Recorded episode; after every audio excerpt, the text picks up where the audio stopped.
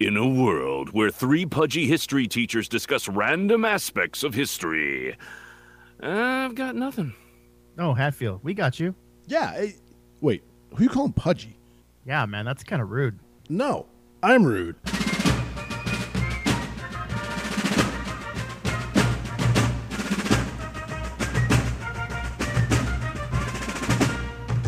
Welcome to the History Bros, everybody. It is me, Jason Rude, ready to go. Uh, you can call me Corn. You can call me Rude. You can call me Rudy. You can call me a ready lot of things. You, I, yeah, sometimes they call me the, the red. I don't know. Hatfield's got a lot of names for me. Sometimes it's Big Boy. But uh, anyway, joining me is Jason Hatfield in I'm, North Carolina. I'm fairly certain I've never used Big Boy ever. You said, who's your big boy? You. Who's your big boy? Uh, yeah, but it's not like, hey...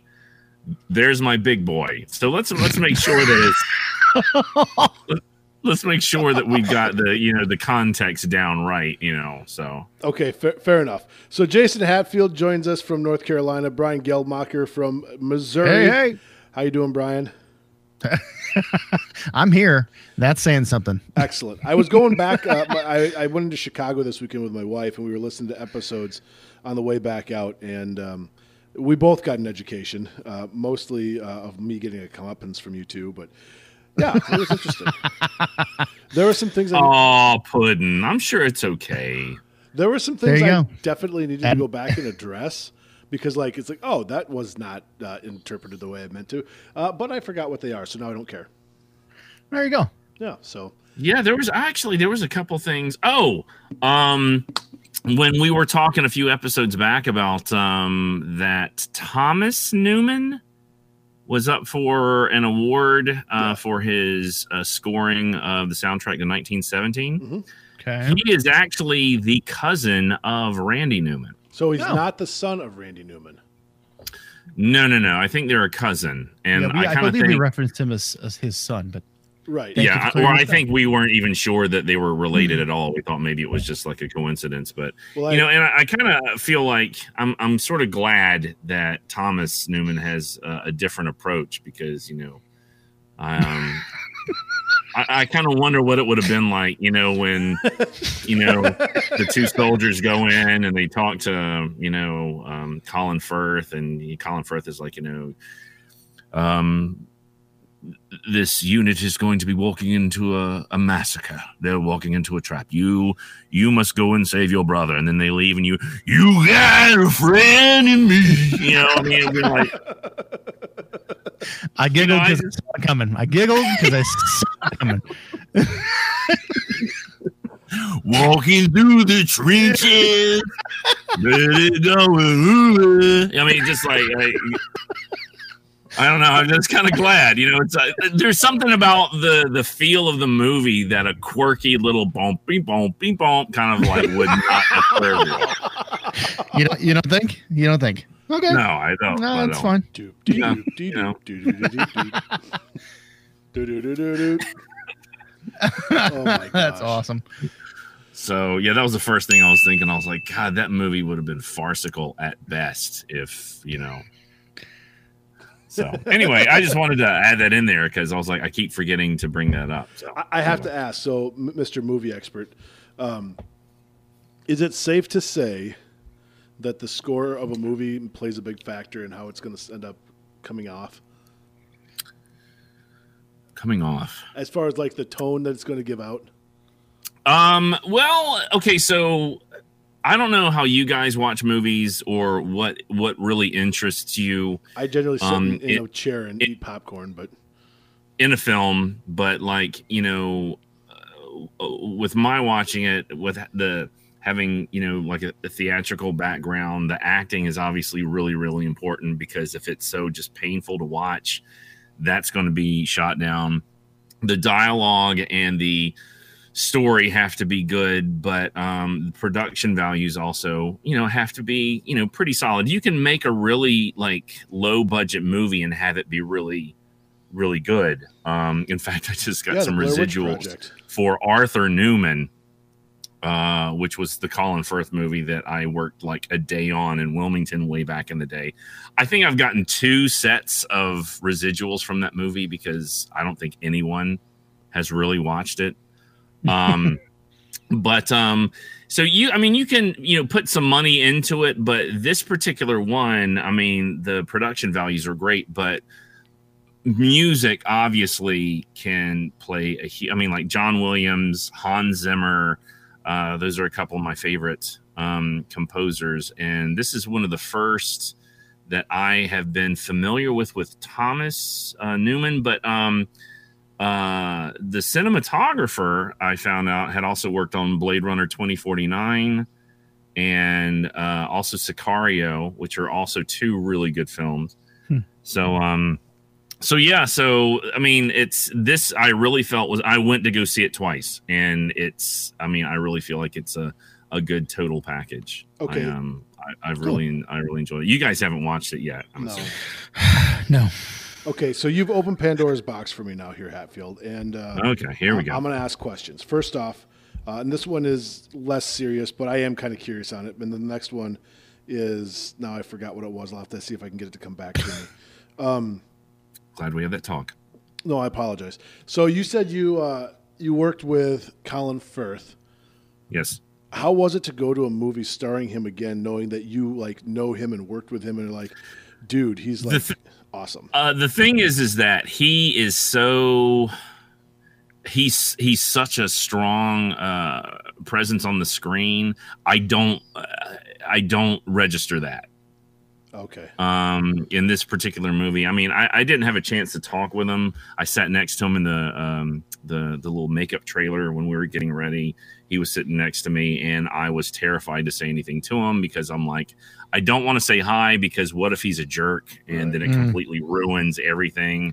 Yeah. Um, I was watching C B S Sunday Morning, and uh, they were interviewing Mandy Patinkin, which is kind of the reason why I don't like to approach certain um, individuals. Uh, he and I had a little bit of a, uh, I went to go introduce myself because me was Inigo Montoya, and that was kind of a weird exchange that we had. And so ever since then, I'm kind of like, you know what, um, maybe I'm going to catch them on a bad day or something or whatever. And so I typically won't, but um, um, it was, I didn't have a chance to talk with him that much, uh, talk with um, uh, Colin Firth, but Uh, it is kind of weird to have been sitting like literally in the next chair over from him in a in a makeup trailer, and sure, just I guess he must have thought I was a jerk because I didn't say anything, I didn't talk to, I didn't really even try to give them any eye contact, but it was just I don't know. It's like sometimes some actors treat the the the the smaller cast or the the day players and the extras with a, a degree of contempt, and I just didn't,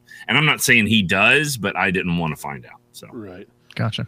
There was another question I had though. What were we talking about? Not just the Colin Firth thing. It was about uh the acting. No, not the acting. What was it? What were you talking you talk about? about? Did you talk about the score, whether it uh, how it affected the theme? But before or how that, it affected like how it came after off. I asked it, but before he actually answered my question. I don't know, man. But I mean, you got to think the score plays a really, really important part. I mean, if you take a look at Batman, right? Sure. Um, Hans Zimmer, um, really, uh, really nice work. Um, John Williams. I mean, look at how many. Look, I mean, when you talk about certain movies, I mean, like Jaws and Star Wars, one of the first things that you think is the soundtrack. So, I mean, I think the, for me especially, and I actually have on vinyl um, the Raiders of the Lost Ark soundtrack. Oh, wow. Cool. And um, I used to, when I was a kid, this is, uh, I can't believe I'm going to share this, but we used to have one of those um, tape recorders because this is back in the eighties. And I used to do like little kind of radio dramas, and I would use the Raiders of the Lost Ark thing as my background music for like chases and stuff like that while I was doing that. So I've always had a really soft spot for um, for orchestrations and, and soundtracks to like just really, really good movies. So. Sure, sure. No, mm-hmm. I hear that.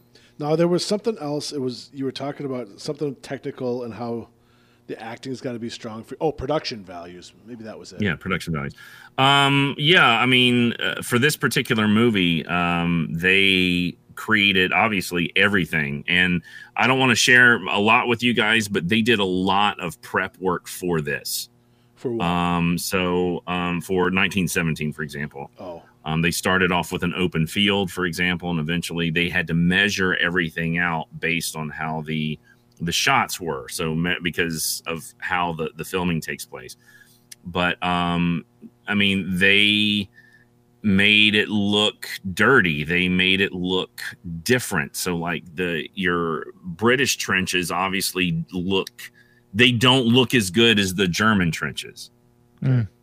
And, um, I mean, the, the amount of thought that it takes to, that they did for that. And plus, um, you couldn't light it based on how they were, how they shot this. So you couldn't hang rigging or lights or scrims or anything like that. So they could only film during certain types of uh, times of day. And because how the camera could swing around, you couldn't have any lights up because then you'd easily see it. So the sort of uh, amount of effort is really one of the things that makes this film so compelling for me. Sure. Well, but, I, um, I'm fascinated by the filming process in general. And so that actually brings up my next. First off, uh, I figured out what my other question was, but I got another one before that. How do you know about all the, the, the stuff that they did? Were you able to talk to somebody? Did you read it somewhere? Or is it just stuff that because of what you understand about it, you know what they kind of had to do? No, well, I've watched. They have a couple videos on uh, YouTube that are, um, are chances are will be included in with the D V Ds when it's released. Which I will go ahead and tell you, I will have a copy. Right. Um, but um, they they had some behind the scenes about how they made this happen, okay. and um, it's I mean it's it's fascinating because I mean especially when they do it to such an extent that it doesn't feel like they put that much work into it when right. it looks as effortless as it was. Right. Hmm.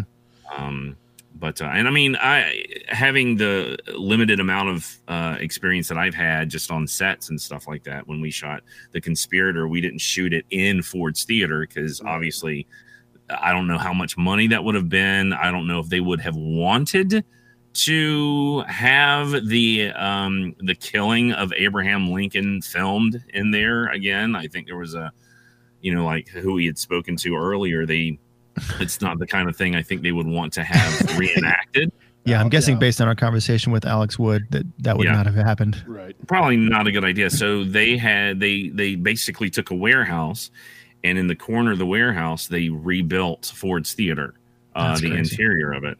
And so when you walk in, like there's, if you're looking at the stage, the left side did not exist, but the right side, you know, you had that corner and the stage and everything, but, hmm. um, and they had, uh, a platform where you would have, so when it looked like, uh, Booth was walking in the back of the theater, all that was really was a platform that they had built up with extras sitting there, so they didn't have to dress it up or make it look nice because it's, you know, shadow up front. Right. Sure. So, um, but, you know, and they had two different types of lighting for the footlights. One would be flame and one was just light itself. Sure. Like actual lights. You could switch them out, which was pretty fascinating. I had a friend of hmm. mine who uh, worked on the lights, um, lighting for that. But, uh, so yeah, I mean, so sometimes when you see like screw ups, um and they're kind of jarring, but you know um i just have a i've just developed a deeper appreciation. I guess it would be kind of like, you know, if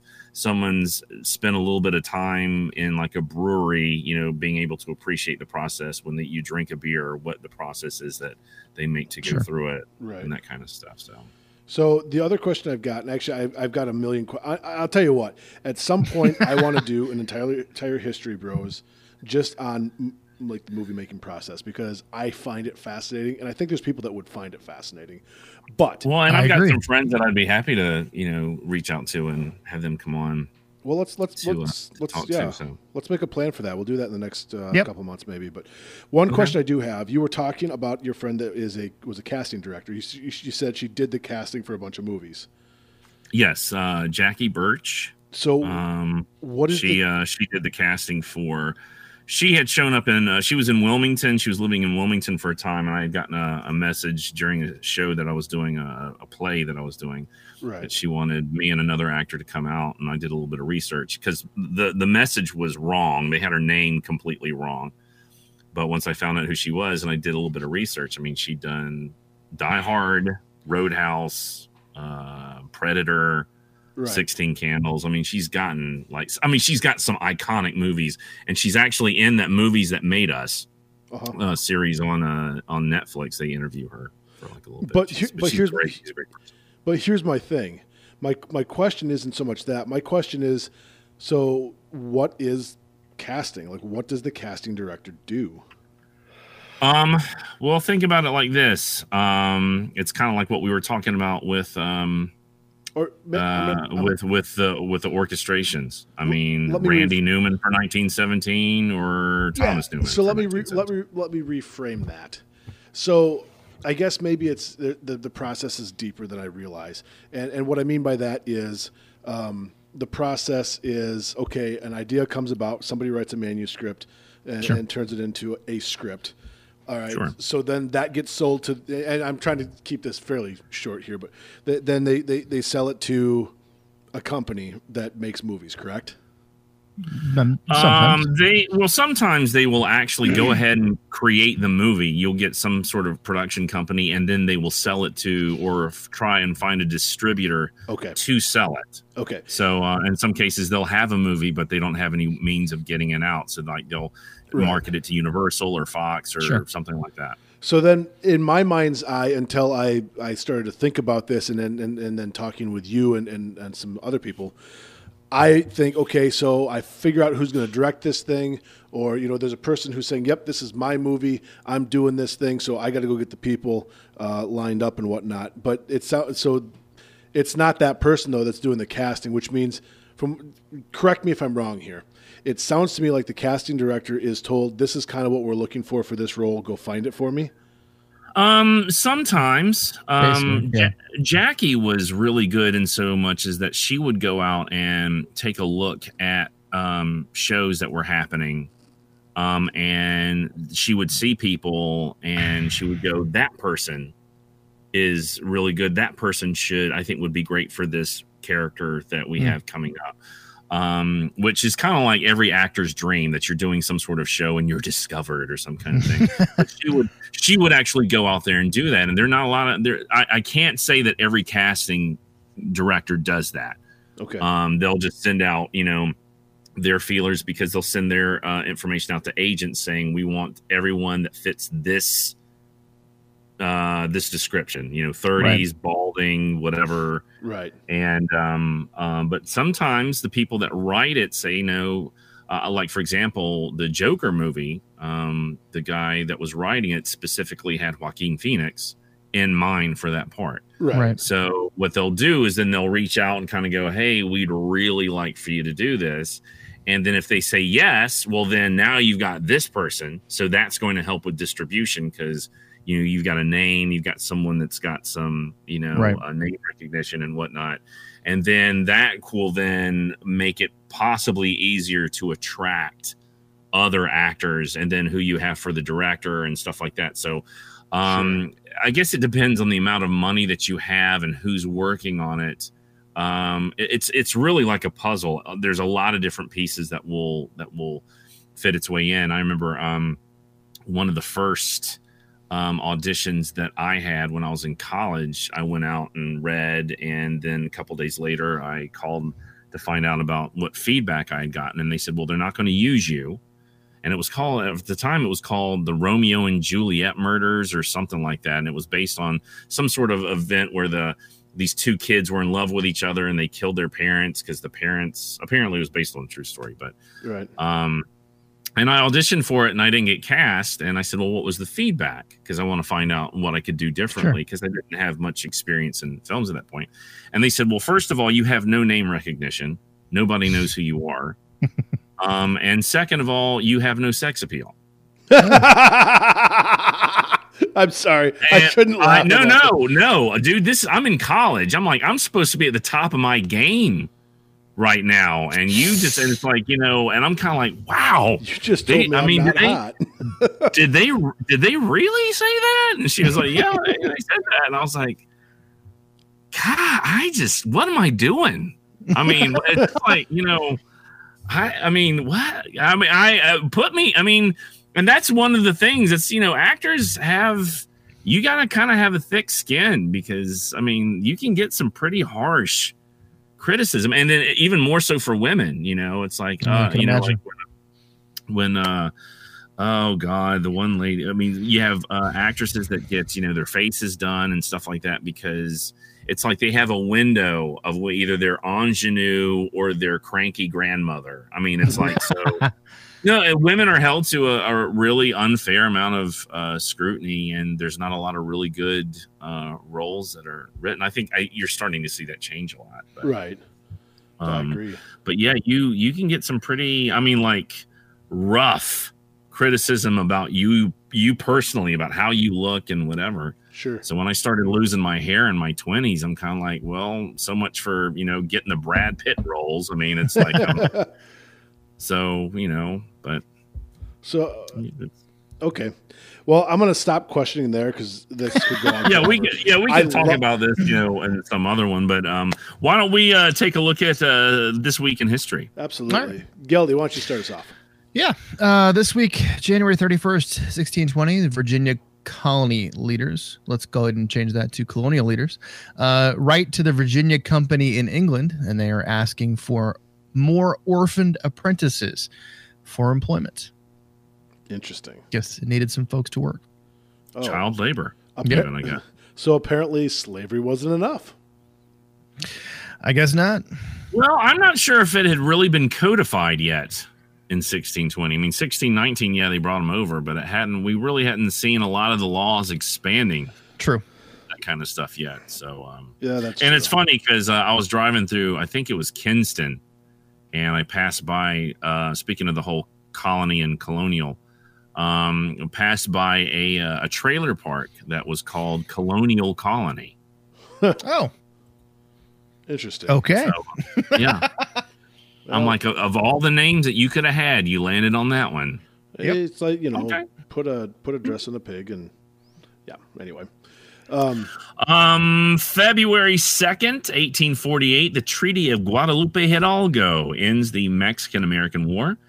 U S acquires Texas, California, New Mexico, and Arizona for fifteen million dollars. Um, it was actually, it was actually probably a, a little bit more than just those particular states. Um, in mm-hmm. fact, um, Texas uh, had been... Um, already annexed into the United States by that particular point, but uh, which of course made the Mexicans incredibly happy. Right. Oh yeah. Uh, yep.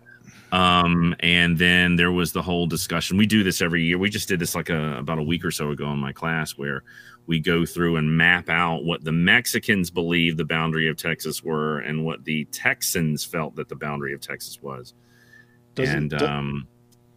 And then, yeah, then you have, I think it was Polk that sent troops down to uh, to defend the disputed area. And lo and behold, Mexican-American War. And if you've ever listened to the Marine Corps hymn, mm-hmm. the first line from the hall, was it from the halls of Montezuma? Mm-hmm. Yep. Referencing uh, the uh, Marine Corps or the United States forces marching into Mexico City. Mm-hmm. And there was a lot of issues. People wanted us to go ahead and just annex all of Mexico. Really? Um, yeah, there were people that were like, well, we went ahead and took Mexico City. Let's just go ahead and take all of it. But they were like, no. And I don't, I'm not fully understanding why, basically, since we were in the kind of the, the, the throes of manifest destiny. So, right. Uh, where we were wanting to, you know, occupy the continent from sea to shining sea. Right. But, um, There's, but yeah, there had so, to been uh, we some took other... uh, about one million square miles. Was there, that right? Could be. There had to have been some other political ramifications for not doing it, though. Well, I even I think uh, Ulysses S. Grant said that this was a, a pretty unjust war that we had fought. Sure. So, um, hmm. It was it was it was kind of a flashpoint, but uh, we did pay Mexico for the land that we took. Right. Um, okay. So. Oh, so enough. That, of course, makes it better. And yeah. then the Gadsden Purchase, uh, which was another little strip of land to uh, that we added uh, kind of in that uh, in that territory in the south uh, southwest. Sure. Uh, yeah, it's the southern of, tip of New Mexico and Arizona. Yes. Right. They needed like some sort of, uh, I think it was, uh, it, it helped with a particular passage to try and make it to the Pacific. So. Gotcha. Oh, sure. Okay. Well, uh, moving right along, January thirty-first, eighteen sixty-five, House of Re- or the House of Representatives approves a constitutional amendment abolishing slavery. There you go. That's a big one. That was great. A big um, one. I, I can't wait to uh, to get around to reading. Um, oh God, I can't think of the the the, na- the book that the uh, movie Lincoln's based on. Team of Rivals. Yes, Team of Rivals. Really excited to read that because um, that's basically sort of, if I'm correct, about the how difficult it was, the wrangling to trying to get the thirteenth Amendment passed. Right. right. Yep. So. Well, exactly. Anyway. Yeah. All right. Well, good deal. Well, you can maybe do a full episode on that sometime. Yeah. There you go. All right. Geldy? January twenty-ninth, nineteen forty-four, and I didn't write this. Oh, you would put this one in there. The world's greatest warship, the Missouri, is launched. You would put that. I did, I didn't write this. Why does it have why does it have an eye on the end? I thought it was But Missouri. I'm also oh this guy. But I'm also not saying I'm also not saying that whoever put this down is wrong. I'm also not saying that. So. Oh my God. I will neither confirm nor deny. Truthfully, as far as like the the uh, Iowa class or not the or yeah, Iowa class battleships go, mm-hmm. um, the Missouri's pretty stout. It, it yeah, very well could be the greatest ever. The history is also uh, significant. What with the surrender of the Japanese and mm-hmm. uh, and then going on to being used in uh, in Desert Storm, um, yep. you know, fifty years later is it's impressive. So now, here, what is it? What's is the Missouri classified as a battleship? Yes, I guess, is. or is yes, it a, sir. Okay. So if it's we did, a, they have a the U S S North Carolina docked at Wilmington, correct, and that also saw some uh, time in.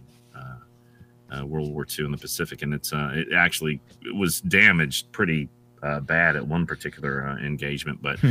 if you've ever had a chance to tour one of these, these things are amazing, massive. I mean, massive. I mean, like it's like it literally is. Each one is like a floating city. The amount mm-hmm. of stuff that they have in these, absolutely, it's, it's crazy. So I've actually toured the Missouri itself. And cool. it it's amazing. And here's what they would tell us about it. And, and the, here's the deal. Pound for pound and firepower, it is the most destructive thing other than an atomic bomb that uh, the militaries have ever had. The problem is its range is only about twenty-six miles. Right. So if it's not a coastal battle, you're, you're toast. But they said... Oh, you're talking about the guns? The guns only yes. have a range? Okay. Yes, but yeah. here, here's the deal. These guns shoot... explosive shells. So I mean, they're not just shooting something that blows up a little. I mean, they're shooting on the on the, the Missouri. They have uh, nine sixteen inch guns, sixteen inch diameter yep. guns. So they're shooting a shell that's like shooting a five hundred pound bomb, and they can shoot nine at a time, pretty much, or or keep up a constant barrage. And so here's what they they what they told us in the Missouri. The um, so it, it, it, as far as like kilotons of firepower that uh, between to compare an aircraft carrier and a Missouri, in what the, in the amount of power kil, kilotons of firepower that an mm-hmm. entire aircraft carrier could drop in an entire day, the Missouri could do in an hour. Jeez, there you go. That's how absolutely destructive these things could be. But again, you're limited by your range. Well, they well, retro during the during the desert during the Desert Storm uh, conflict. They retrofitted it to um, carry the Patriot missiles too, didn't they? A little bit, yeah. But again, okay. there's only there's only so much that you can you know you can only shoot one missile, you sure, know, and, yeah, and then yeah. it's done. And granted, you can run out of ammo, but you can fit a lot more. Yeah, you can bullets. reload artillery, yeah. sure. You know, and so. And, I mean, and while we're talking about like uh, impressive battleships, uh, the Japanese battleship Musashi was. Yeah, sure. Uh, I, I don't know if you guys have had any knowledge of this particular boat, but no. this uh, that thing. It. I mean, this. It took an estimated, I think, nineteen torpedoes and seventeen bombs to sink Holy this cow. thing. Holy Jeez. cow! Yeah, this thing was a beast. Wow. And uh, it was a Yamato um, class battleship, and I think they had. T- I want to say they had two, but oh. yeah, the, it was a it was a pretty in, intensive um, uh, piece of hardware. Sounds yeah, like speaking, it. Speaking of the size, I was able to, uh, um, in my younger days, I we actually toured the Alabama in Mobile, mm. um, and it's just it, it's one of the s- most singularly impressive things that I've ever seen. It, it's it was fascinating. Mm-hmm. Oh, yeah. and you've and you've met me, right? Yeah. Was it there was so, was there, was so there anyway. a joke there? No, there wasn't. So I'm, Hatfield, I'm impressed with specimen. Exactly. So Hatfield. A lot of people. A lot of people think that I've got a face for radio. Well, zero sex appeal. So. Well, you know, I've got. I, I get that. I get that. I'm. I, I'm fine with that. I'm fine with that. You know. Uh, February first, nineteen sixty. Uh, near and dear to my heart, just down the road from Durham, North Carolina, is Greensboro. The uh, Greensboro Four uh, staged their first uh, sit-in at the uh, Woolworth Company. Um, you had Joseph McNeil, uh, Franklin McCain, uh, Ezell Blair Junior Uh, he actually changed his name. Uh, he doesn't. Cons- he doesn't go by his. Uh, I can't think of. I'll need to look that up. And uh, David Richmond. Uh, they're all uh, students at North Carolina Agriculture and, uh, Agricultural and Technical uh, Technical State University. And they finally said, you know, we need to do something about this. This is obviously during the Jim Crow era. They go sure. down to the Woolworth where they had the whites only lunch counter, and they came in and they bought stuff. They bought like a notebook just to say, hey. We're customers, because you know they, they already know what the steps are that people sure. are going to take to throw these people out. So they go in, they purchase something, they hey we we're a customer. I've got a receipt here and that kind of stuff, and they sit down. And the first day was you know the the staff and the manager did not know what to do because they're like hmm. you guys need to go ahead and leave, and they're like um no, and so they're like oh well. That's all I had planned for. I don't know what to do next. I usually go leave, but um, and then they wind up coming back and and coming back and coming back, and it spawns um, a sit-in uh, movement across the South, uh, Southeast, and uh, but yeah, um, the that particular building. Because of that, it winds up actually, if I'm correct, having a somewhat of a negative impact on the businesses in downtown Greensboro, and it create because, you know, people stay away because it cre- it makes a flashpoint. Sure. Um, mm-hmm. So people, you know, it's hurting businesses because they're having to shut down because, you know, you've got people that are coming in wanting to kind of rough up the individuals who are doing the sit-ins, and you've got people more and more uh, black and white students that are coming in to participate in the sit-ins to, um, to kind of help out. And uh, they eventually wind up making that building into the uh, Civil Rights Museum down so cool. in uh, Greensboro. So it's, uh, nice. We went uh, on a field trip this past week, took the students down to uh, the Carolina Theater in downtown Durham to watch a movie called February first, which was about that. So, oh, neat. So, so yeah. Trivia. Do you know where that counter is now? I'm wanting to say it's at the uh, Smithsonian. That's what I would have guessed. Um, I I thought maybe, but um, I thought maybe they still had part of it at the museum, and uh, maybe they do. But um, to my understanding, I think uh, they probably the building sat empty, so chances are I don't think they had plans to really make that into a museum at the time. So I have a feeling that the. And I could be wrong. I need to go down there and see. Uh, see, I haven't. The museum hasn't. Uh, well, I guess the museum's been open for about maybe better part of a decade now. Hmm. But um, I think it's in uh, the uh, Smithsonian. Okay, because I think I've seen it in the Smithsonian. Yes, it, you are correct. In fact, in the last remodel that they did, it is now featured very prominently, prominently in its own section, uh, and, and uh, the uh, a new section. Uh, that is kind of about becoming us and dealing with some of the um, tensions that uh, we have. But uh, we have reached out, uh, I've reached out to the Smithsonian American History. They'd be interested in coming on. Maybe we should see oh, if yeah. they talk about that particular artifact and, and that particular. Yeah, that would exhibit. Be nice. That'd be yeah, really that'd be nice. nice. Yeah. you know, let, let, let uh, I'll see if I can get back to him. They, it took him a while to get back to me the first time, and I responded and said I'd let him know more, and I never gave him anything. So I'll reach out to him again and see if we can find uh, someone from the Smithsonian American History, and we could talk a little bit about uh, the Greensboro Four and what that artifact means, and and we can talk about the process probably of how they got it. And I'm, I'm sure there's some other things in the museum we can ask about. Um, but, yeah, we'll, we'll throw that out there. I'll, I'll get a hold of him again. Cool. All right, yeah, Mo- moving right along. February first of nineteen sixty-four, Indiana Governor Matthew Walsh tries to ban the song Louie Louie for obscenity. Yes, I remember. You remember um, that? I, You're old. I, no, no, no, no. I had a – we got a uh, – I'm wanting to say we had a, a forty-five of that that we would play, and I remember my parents telling me that back in the day that was considered like very scandalous, mm, kind of like, you know, with the Elvis Presley shaking his hips and stuff like that. How dare they, you know? And um, when I was in so, band, yeah. there were two songs that uh, three songs that everybody knew just by heart, and like you could whip it out and play it anytime. One was the national anthem. Two was the uh, school song, and three was Louie Louie. Huh.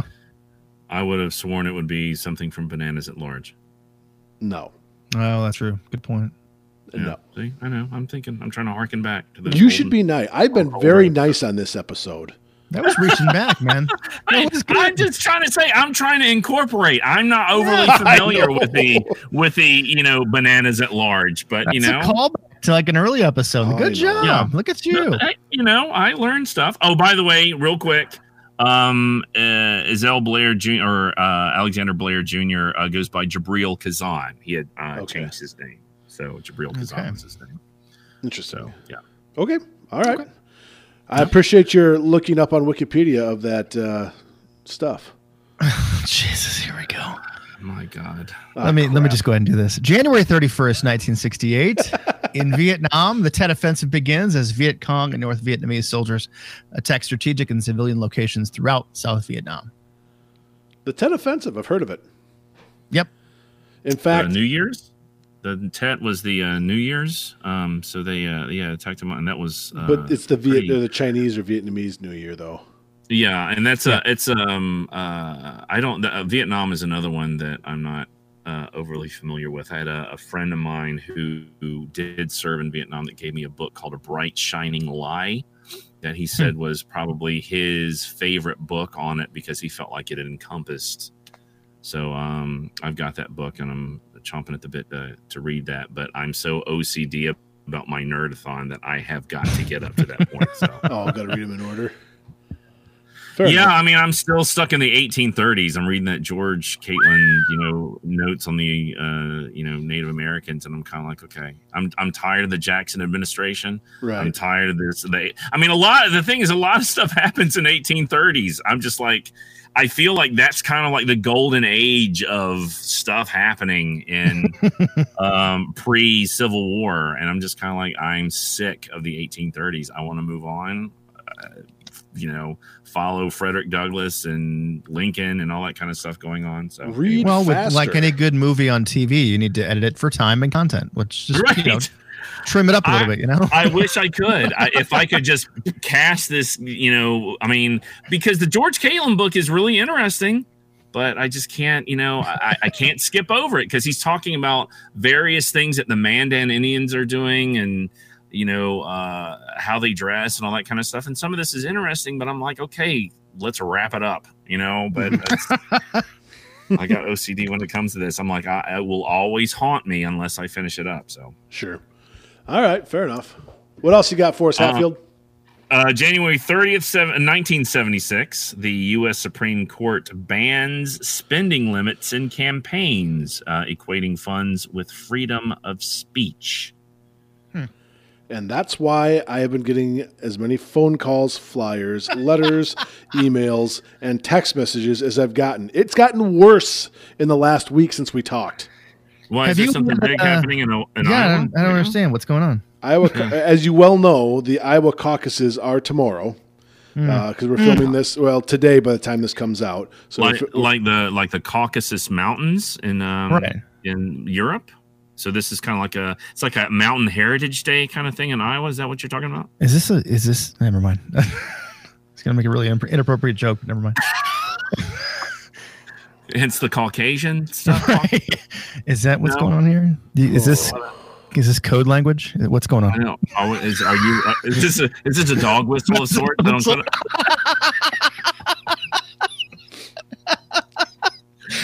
This is how big of a nerd nerds we are. I mean, able to take the Iowa caucuses and turn it into middle. What is it? Eastern Bloc European dog whistles. I mean, that's like what?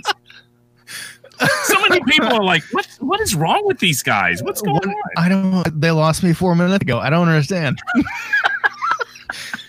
All uh, I'm gonna say is that my state never did anything with the Confederacy. What were you trying to say? I got nothing better. I, I let, really have let, nothing better. Let the boy talk. Let, let him talk. The boy talk. Let the boy talk. I, He's I, got something to say. He's a man. He's trying to be a man. Let him talk. All right. I, I'm done. I, nope, that's it. I, I got nothing. I got nothing. Uh, my brain is fried. I'm glad you brought up the whole uh, war of northern aggression. uh, let's just say that things were taken care of the appropriate way when uh, my good man Sherman marched to the sea and cleared a swath oh, through uh, oh, you know, South go. Carolina and Georgia. And, you uh, know, actually, when I was in uh, Louisville a couple of summers ago at a conference for project-based learning, there was a building that had um, a plaque on the outside that said that this is where uh, Sherman met with, I'm wanting to say, Grant about his march to the sea. Really? Hmm. So, oh. yeah, in Louisville and Lovell, Kentucky. So, um and I was born in Atlanta, so that hurts me twice, Rude. Thanks for I feel twisting better. The little knife in there. Well, I feel better after all the pot shots you've taken, even though you've never hey, been here. Have you had anybody show up at your house? Have you had a candidate knock on your door yet? Or a candidate themselves? No. Uh, their okay. staff members? Yeah. I had, uh, let's see. So we were in Chicago. I was gone for two days. I had six flyers in the mailbox and three, oh my gosh. and three notes stuck to the door, which means that there was three candidate representatives at my door while I was so gone. Okay. Six, so, well, mailed, six mailed flyers or things they stuck in your mailbox? Six mailed flyers. Okay, I was going to say, because that uh, that's a federal offense. I'm just saying. Yeah, no, no, no. So, no. Well, let me let me let me ask real quick. What is? I mean, can we do a concise discussion real quick about what the importance of the Iowa caucuses are? So the Iowa caucuses are the same thing as your primary. Uh, the only difference is we take a little longer approach to it here in Iowa than than most of you do. So, uh, well, it pro- takes a lot longer for you guys to get from your farms onto the paved mm. roads into the city. Mm-hmm. Oh, yeah, mm. because, you know, once we get back inside uh, into the towns there, we have to have a potluck and, and a, a, a, a, a gathering. And, uh, you know, we have to have a meet and greet because it's been months since we talked to each other because, you know, we live so far away. And then finally we get to talking about the politics after we get through all the other stuff so that we're all calmed down. And then eventually we go home and putt, putt, putt back home on the tractor. Hey, man. Easy, easy. There. Me, me, me think, me thinks I touched upon a nerve. Are you, you, you okay? Wow, that you was okay? a, that was a glorious rant. That was a glorious rant, Rude. I I applaud you. I applaud you. No, the well, caucuses are no different than a primary. Other than instead oh of having oh the polls open all day. So here's the thing: we are in caucus primary season. The way it works is we are the, the two parties are selecting their candidate that they're going to put up for election in the general election in the fall. Yes. So right now, this has uh, it, it's everything to do with election. It has nothing to do with the election. So like the right. actual election process, this isn't part of the federal election. It's the part where we get to the part where we put up the people that we're going to vote for eventually. So if you're a registered Democrat, you can uh, caucus or go vote in a primary for your party's people. So if you're a okay. if you're a Republican, can, ind- can independents vote? No, you both? have no, you have to be registered. Okay, okay, so oh, Iowa oh, is a state where you're uh, registered either way. Correct. So I, so like in okay. North Carolina, I'm registered as an independent, so I could vote in Republican and I believe Democratic uh, primaries. And in Missouri, we don't register as one or any, so we can. Sam, I, I mean, we, I'm surprised we they let select you do the that. ballot on primary day, but we don't pre-register as anything. So when you go, you go to the same spot, whether you're Republican or Democrat or independent, yes. and say, "I want the Republican ballot or the Democrat ballot." Ballot? Correct. Okay, so that's how they do it. Well, okay. they, Otherwise, you could they, do, do. I don't think they have the primary on this. I mean, right? It's it's. Well, I don't know. That's a good question. So in in Iowa, so here's the deal. What are the caucuses? It's a primary. We are selecting Mountain. who we Mountain support here, uh, but instead of having the polls open, what? Nothing. Go ahead. Continue. So, so instead of having polls open from ten o'clock to eight o'clock for for primary races, like they do in most other states. We have an, a set time. So at seven o'clock, they're going to close the doors, and who, who's ever in those areas or in the building will go to your precinct. And your precinct will start the process, and basically they'll say, all right, if you support this candidate, stand here. If you support, the, support this candidate, stand here. Um, and you'll, you'll go around, and you have to have, I think it's ten percent to have a viable candidate. So you're not even, it's not even a ballot. You guys actually have open, like we you're showing yeah, who you you're supporting. There. And here's the thing. So if you have, so like, and I think we're down to like thirteen Democratic um, candidates, but so, and Delaney's got, uh, Tom Steyer is one of the ones that's still in there. Um, so he's, he's not been doing great in Iowa. I don't know if how many delegates he's got. But so like right now I would, I would expect um, Biden, Bernie Sanders, Buttigieg and Warren for sure to be viable candidates, meaning that they have enough people representing them there that they will basically be counted. If you don't have a viable candidate, and I've seen this happen where like uh, there's one person standing uh, in the corner and say, we'll just say it's, it's for Tom Steyer. If he's not a viable candidate in the caucus or in our precinct, then what happens is you can't vote for him. Uh, and then the other groups can make a pitch to those people for why you should go and support their candidate. So it's kind of fun to watch actually. Um, hmm. and, and, in, in bigger places with a little bit more presence of like, I don't uh, the, um, uh, like the, the official, like hardcore, Uh, party people um, that you'll have a little bit more like people are assigned to make pitches for that. But like in around here, we don't have a ton of that. You know, we've got like all the locals. So we all know each other for the most part or are familiar with each other. So you've got just got like, well, I like him for this reason. I like him for this reason. Well, why don't you like him? Oh, I don't like him for that reason. You know, and some of it's really well thought and some of it's really ignorant and it's, it's interesting. But at the end of the day, it, it acts the same as a primary. It's just, we do it all together in a single time in a single location. But and, it's basically the first of these Correct. contests. So that's probably why it's so much um, right. focuses on. Now here's the, here's the thing. That is the beginning of the process. So when you get your delegates from the county process or from the precinct process, then it goes to a county process. So each pro- county at a later date, like three, four weeks from now, will have another caucus where delegates from the precincts will go to the county convention. And then you, they, they do the same thing all over again. And the numbers stay pretty close to the same. Then from the county, it goes to the state level. And you have to report down to the state. You, you pick people to, from your, your caucus to report down to the state. And you go to Des Moines and you do it again. And that's in like April or May. And then from there, they choose the delegates that actually go to the national convention. Hmm. That's why it's so early, is because a caucus takes longer.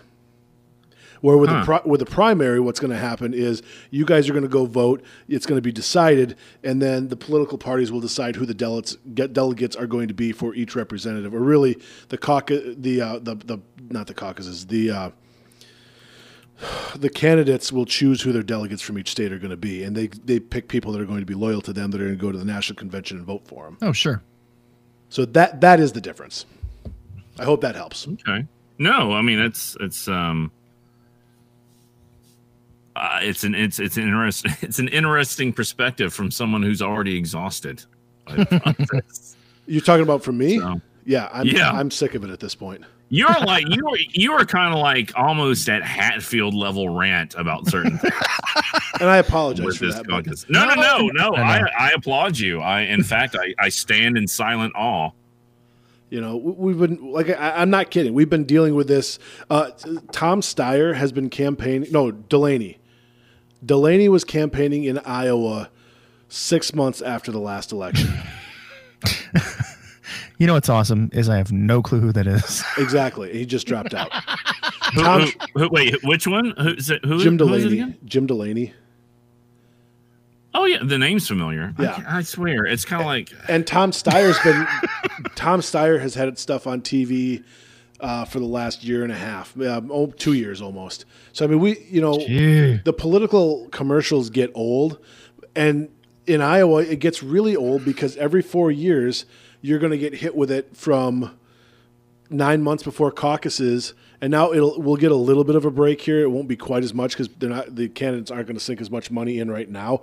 But Iowa's going to be another battleground state, so you can bet every last cent in your in your, your butt pocket right now that uh, come June and July, it's going to be heating back up, and it's going to be constant. I mean, I'm not kidding. In in October and and uh, you know even September. You watch T V, and if you have six ads in between during a, a commercial break, five of them will be political ads. Goodness gracious! You know, and, and maybe that maybe it's that yeah, way all over it, the country, but that's what it's like here. Get a little what's the word I'm looking for? Tedious. It does, and it's to the point yeah. where people say, you know what? I don't even want to go to caucus anymore because I'm sick of talking about it. Right.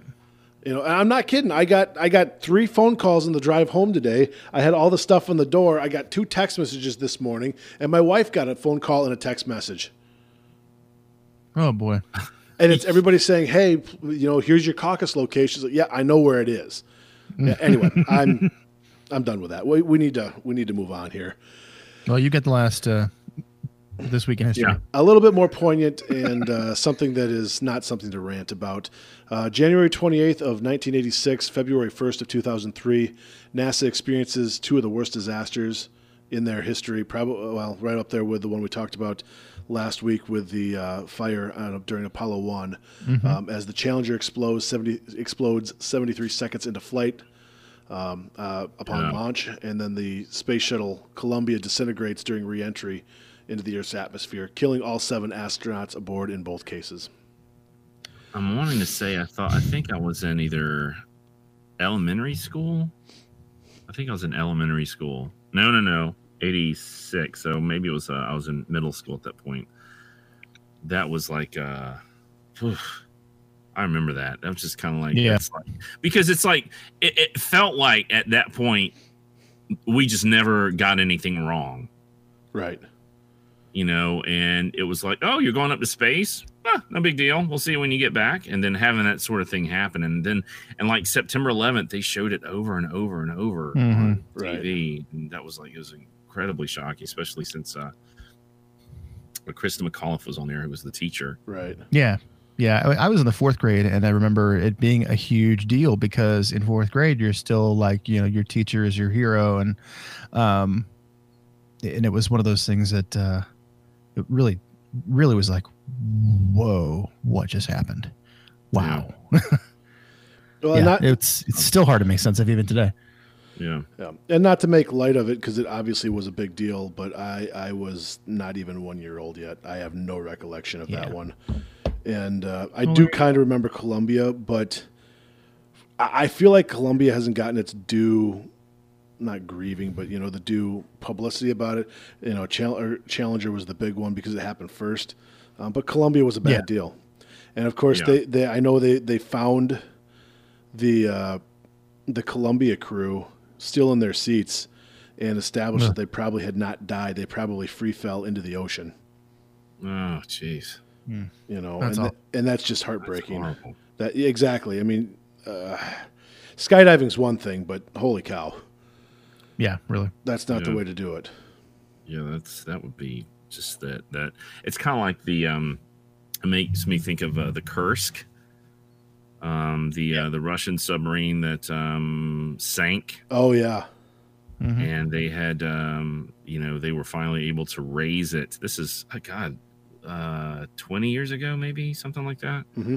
Um, and they raised the Kursk, and I mean there were people that had that had left like notes, and um, so they. They had a slow, suffocating death in that. So, I mean, I, that, that kind of stuff is, yes, yeah, it's horrible. It's horrible. So, but um, why don't we take a moment and switch gears? Yeah. Yeah. And uh, let's go, uh, let's take a break, and we'll come back and uh, talk about uh, what we're going to be talking about today. All right. To the break we go. Back after this. Back with you here on the History Bros. This is Jason Rude, joined along with Jason Hatfield and Brian Geldmacher. And uh, I have a theory. Um, A conspiracy theory that I I think is accurate. I think you're both after me. Do you? I do. Well, and, the, and your proof, sir. Well, uh, what proof? What what is this proof of which you speak? There's Hat, no need for proof. Hatfield. Well, uh, just just ask things. Never mind. I no no no. no I almost, First of all, I almost got political. Let me, no no. Let me just easily uh, offer a rebuttal. Okay. Neither Geldmacher nor I know where you live. That's not true. Geldmacher knows where I live. That's true. I do. Okay, you're both creepy. Irregardless, sir. I, I yeah, think if I were after you, then I would have done the whole Google search online and had, hey, look, there's a pool and there's this and that. um, for the record, I haven't done that. Uh, that's I, not but, true. But I know somebody who has. You tried to do it, and it didn't work. It's true, we did. Don't lie. You That's both funny. Tried to, and it didn't work. And the only reason why Hatfield, not Hatfield, but Geldmacher was able to figure out where I live is because he saw a picture from out my front window and used context clues in the background to figure oh, it out. Oh, look at you being smart and stuff. I know. But conspiracies are the topic for us today here. Uh, we had a, a bit of a long run in that last uh, opening segment, but the good stuff all around. Um, but uh, we're going to talk about conspiracies. And no, it is not the conspiracy of how Hatfield is looking to come and find, uh, uh, come to, to Iowa and hang out in my tree. First off, we cut down the tree, so you, you can't hang out in the tree in my yard. Well, you can hang out in the backyard, but I don't care about that one. Um, and no, it's not the conspiracy let's, of how Geldmacher's... Let's not, try to, let's not try to flatter ourselves too much here, okay? Let's let's let's pump the brakes here, there, Fonzie. So anyway, uh, it is not oh, the conspiracy boy. in which Geldmacher is going to come here. That, that I know who Fonzie is. Happy days. Hey, where's the leather jacket? Rides a hey. motorcycle. Was Fonzie Canadian? All right, continue. N- no, he was from Wisconsin. That was a. oh boy! Yeah, oh, they're, not all, they're not all gems, but how do you know unless you give it a shot? Listen, so, right. what's up? Listen right. to my forced forced laughter. You know what I? All have right, to so say? We're talking about conspiracy theories. As he changes um, it. Are we focusing, or is this a generic? Well, I think we're gonna gonna focus on the J F K conspiracy okay. in general. So. Uh, that's, that's oh, what oh I are we? Uh, we're focusing on one specific one. Oh, well, that's one what I, you guys didn't communicate back to me, so I set up for no, one, no, no, but no. you tell me. This is it's one specific event in which there are. A multitude of conspiracy oh. theory. Okay, so I see this is we're all recording this, and this shows how very little planning we've done in yeah, coordinating this particular a little episode. Bit, apparently. Because I, I came up with a with a, kind of a different one from that altogether that oh. may not necessarily be a cons a conspiracy by definition. But there are ah. um, issues are surrounding it that. Um, well, then let's do that. Well, no, I mean we can. No, we can know, come back we, to J F K. But I, I here's the thing, Hatfield. As much crap as I give you, usually if you're talking about something, it's probably interesting. So now you got my interest. Uh, you got my my interest peaked, and I want to hear what you have to say about it. Uh, about about the one that I was yes. I was going to pick. Yes. well, okay. Um, he doesn't know what to, he's like, wait, Rude's not giving me crap about being bald or being on Wikipedia? What do I do now? So, um, in, I believe it was, um, so around eighteen ninety-eight, there is a Swedish immigrant by the name of Olof Öhman who is clearing his fields. Flirky, flirky, flirky. Oh, you're going to talk about the Cardiff Giant. No. I was oh, he's going to talk about the runestone. The runestone. Yes.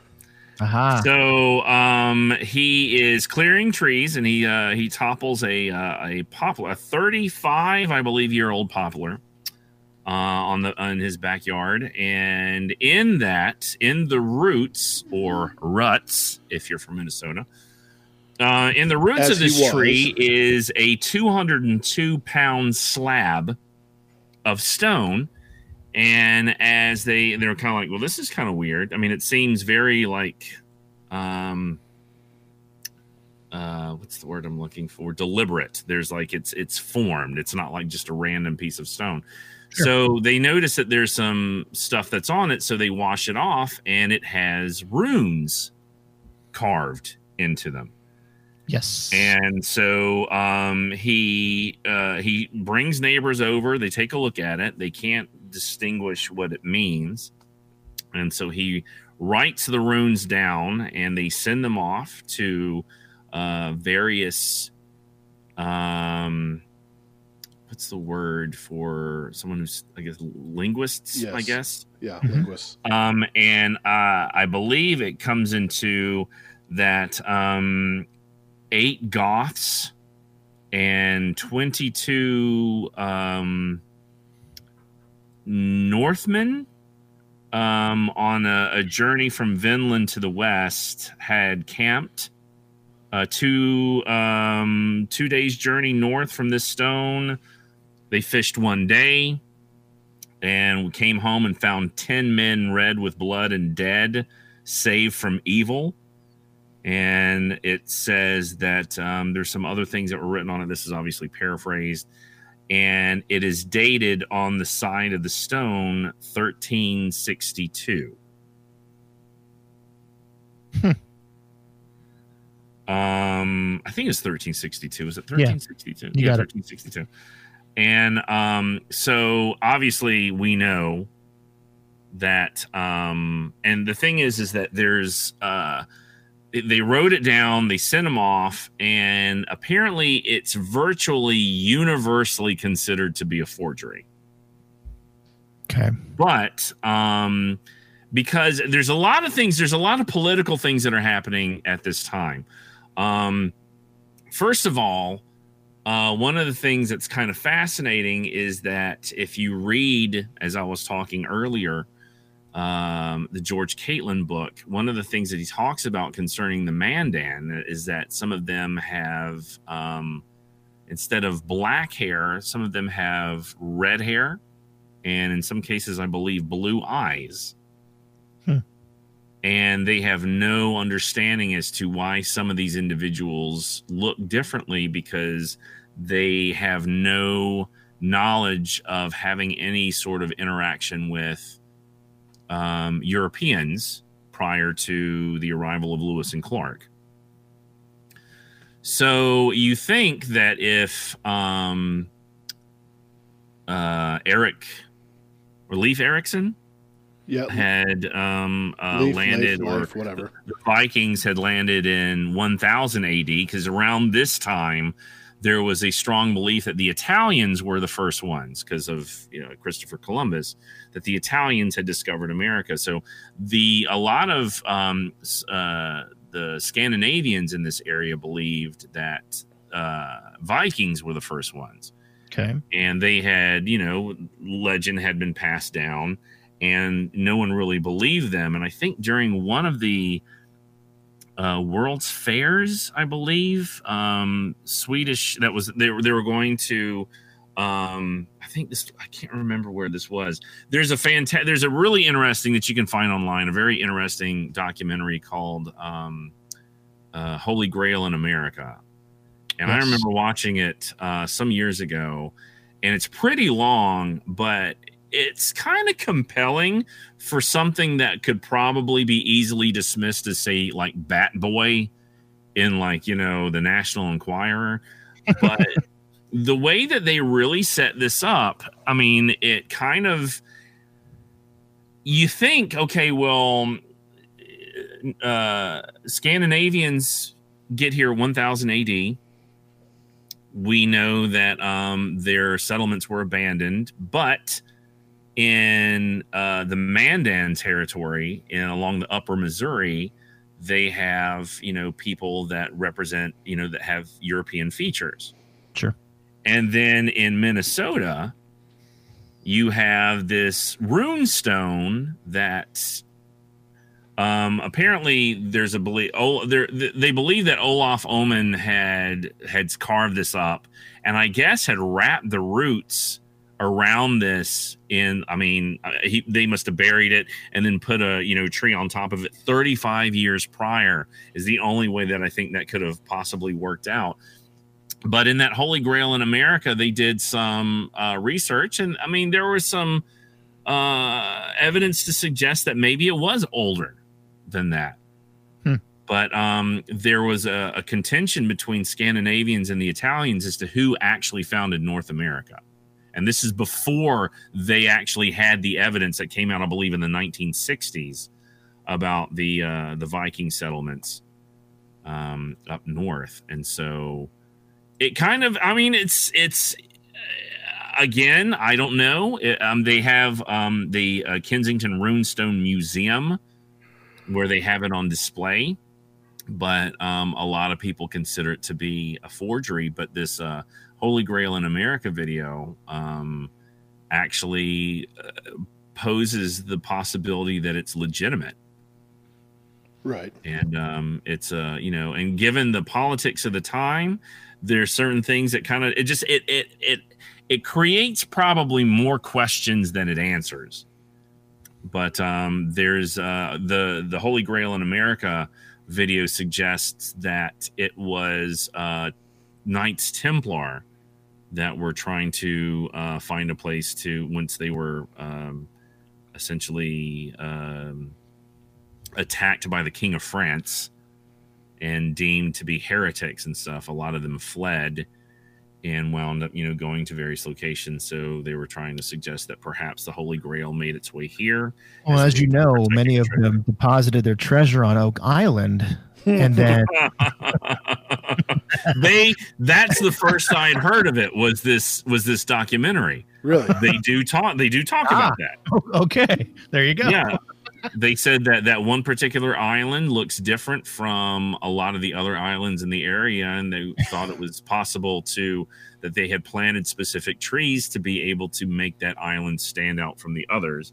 But again, you know, it's I mean, it's just it's it's one of the fascinating ones that I've watched that huh. um, that brings up some uh, pretty interesting points. But whether it's legit or not, I don't know. But, you know, there's uh, there's possible agendas that are in play. Um, but uh, Olof Öhman would eventually sell it for, I'm wanting to say, um, see, um, according to what I can, Kensington Runestone. Yeah, apparently they say that the uh, copy of the inscription was given to the University of Minnesota. Actually, um Uh, and Olaus Breda, professor of Scandinavian languages and literature at the Scandinavian uh, department, declared the stone to be a forgery. Um, and a bunch of other historians said the same. And then it was sent to Northwestern University in Evanston, Illinois. And the scholars dismissed it as a prank or felt unable to identify a sustainable historical context. Um, and then he would wind up selling the stone for ten dollars in, in nineteen eleven. He sold it to the uh, Historical Society, did he not? Um, Minnesota Historical Society has a bill of sale. Right. Uh, showing that he sold it to them for ten dollars. But there's a museum it, yeah, in uh, that kind of that has that. But uh, but I, I just find that to be fascinating. But it's, you know, I guess you could classify that as a conspiracy theory. It, it is, you know, I, I would, oh, uh, sure. It is, you know, obviously, especially if, if it was some type of, and we don't know what Olof was really thinking. Obviously, this is, I mean, this is not that close to me, but Minnesota's not far from me. Um, so, I, I mean, I've heard about the rune stones, and of course, uh, Leif Erikson is a, a name that is familiar to me. Um, in my hometown, there's a Leif Erikson Drive that's one of the busier streets in town. Um, but uh, Which is crazy. Why? Because why would that be a thing? Because it's a Norwegian town. Well, because there was a history of Norwegians in the area, maybe? Correct. Exactly. going going back to thirteen sixty-two, possibly? Who knows? Possibly. Possibly. And so that's the thing. I mean, we know that we, we have proven, and not by we, I don't mean me, but it's been proven that people from Scandinavia, probably Norway, um, were in, in um, Newfoundland around the year one thousand. That, that's been sure. found. And it's been proven, or maybe not even Newfoundland. Well, yeah, Northeast Can- or Eastern Canada, basically. We know that for a fact. So then the question becomes, did they explore deeper and there was no other evidence left? But that's the thing. You think that you would have found something had they come that far up, because they either would have had to stop at some point to, you know, whatever. So I don't know. It, it's just... It's yeah, it's a it's a very interesting thing, and that's not the only rune stone that's ever been found, but none of them have ever been confirmed to be genuine.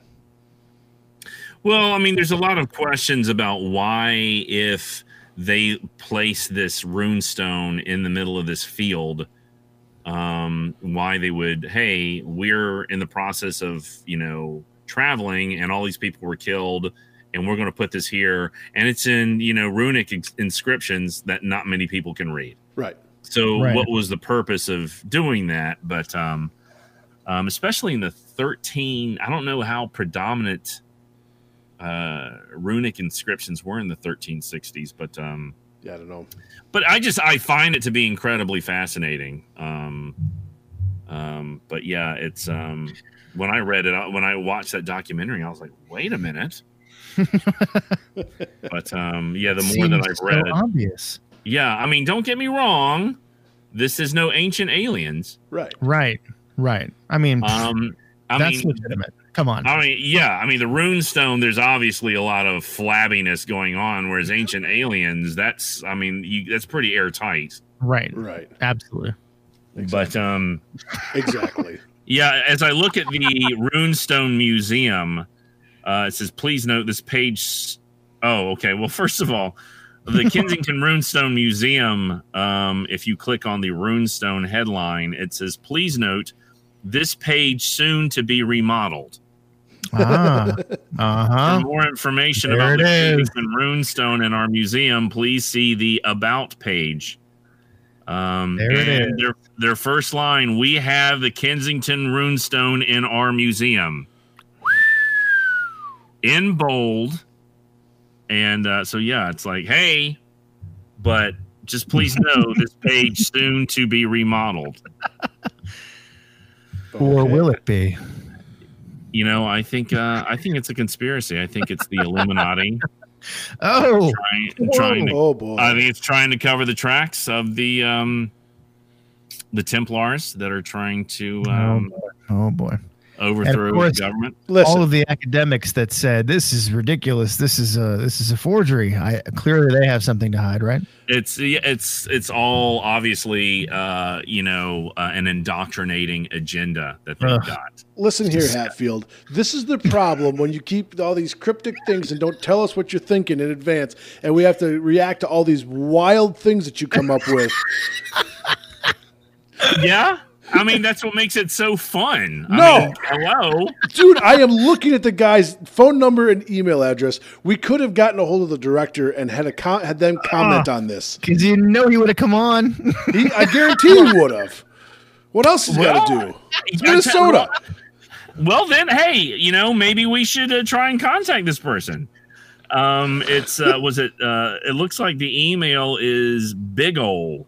Oh, boy. Easy. Easy. But, um, so we'll, you know, I don't know who this guy is, but hey, we could, uh, yeah, we Bingo. could, uh, we it's could director to, at Runestone you know, Museum. Why not? Why not? Well, I mean, I don't want him to think because I, I'm sincerely, I'm like, hey, this is kind of a, a fascinating thing, but you know, of course, it would be kind of disappointing if he gets on and says, yeah, it's kind of fake. This is not a thing we, we really subscribe to anymore. We have it next to uh, Dog Boy.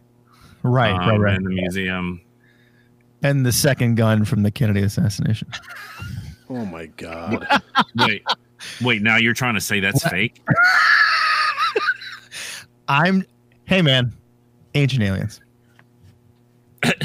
I just I just dropped the mic. You didn't hear it. I dropped the mic. I don't know what that means. Please don't, please don't drop your mic. We've had so many problems with your mic.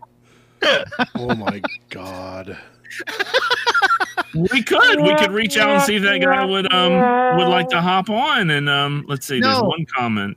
In all seriousness, I do remember seeing something on this. Uh, I mean, back when the History Channel actually showed stuff about history. Um, and I remember. Well, I know. Shut up. Uh, and and I found this to be now. The, granted, this was probably back when I was in my you know late teens, so impressionable youth as I was. Uh, I think the argument that they made was it it made sense. You know, they came here. They were here. We know that. Um, why wouldn't they have sought out, you know, it's not like these were, um, it's not like these were missionaries who, you know, were just coming to spread religion. These guys were, you know, these guys were, were the Norsemen. They were, you know, rough and tumble ty- type of guys who would, uh, get out there and see what there was to see.